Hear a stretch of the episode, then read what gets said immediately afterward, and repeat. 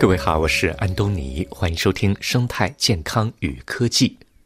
新冠疫苗全球获取机制 COVAX 将于二零二三年十二月三十一号停止运作。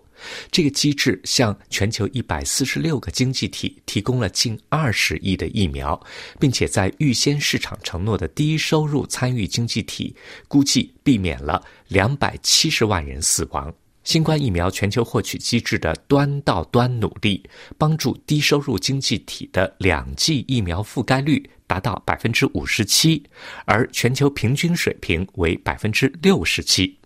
低收入和中低收入经济体将在2024年和2025年继续获得由全球疫苗免疫联盟提供的新冠疫苗和交付支持。迄今已经有58个经济体要求在2024年获得8300万剂疫苗。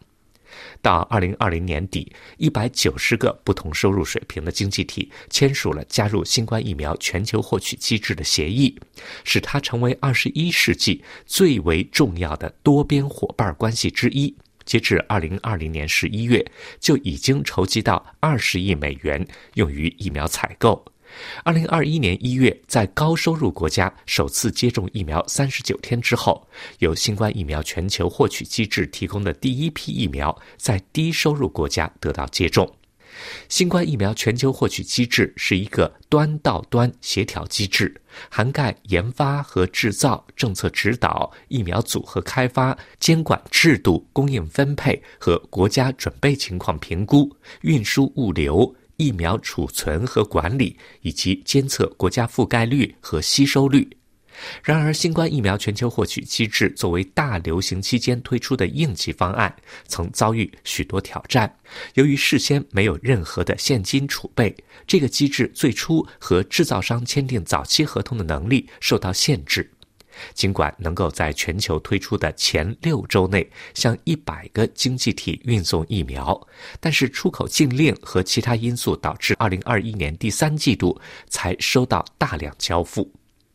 虽然新冠疫苗全球获取机制没有能够完全克服全球应对中的疫苗不公平的可悲状况，但是它为减轻新冠在全球南方国家造成的痛苦做出了重大贡献。如今，这项倡议已经提供了大流行期间向低收入国家提供的所有新冠疫苗剂量的百分之七十四。在九十二个具有预先市场承诺资格的经济体中，有五十二个依赖新冠疫苗全球获取机制提供超过半数的新冠疫苗供应。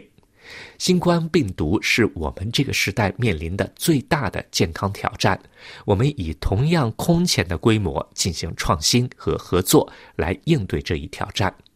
全球疫苗免疫联盟董事会主席巴罗佐说：“新冠疫苗全球获取机制的影响具有历史性，它所带来的关于世界下一次怎么样具体做得更好的深刻认识也是这样的。”当我们将新冠病毒纳入全球疫苗免疫联盟的常规计划时，我们对全球许多人的热情、奉献和牺牲深表感谢。他们为试图创造一个更加公平的世界而不懈奋斗了三年，并且坚定不移地致力于通过将学习转化为切实行动来进行改进。所有合作伙伴共同努力，确保对这一大流行做出公平的反应。这有助于保护脆弱社区几百万儿童的未来。联合国儿童基金会执行主席凯瑟琳·拉塞尔表示：“这项伟大而历史性的事业值得我们共同引以为豪，并且以此为基础继续发展。”联合国儿基会将继续向世界上最年轻的人群提供疫苗，以阻止所有可预防疾病的传播，并且为未来建立强有力的卫生系统。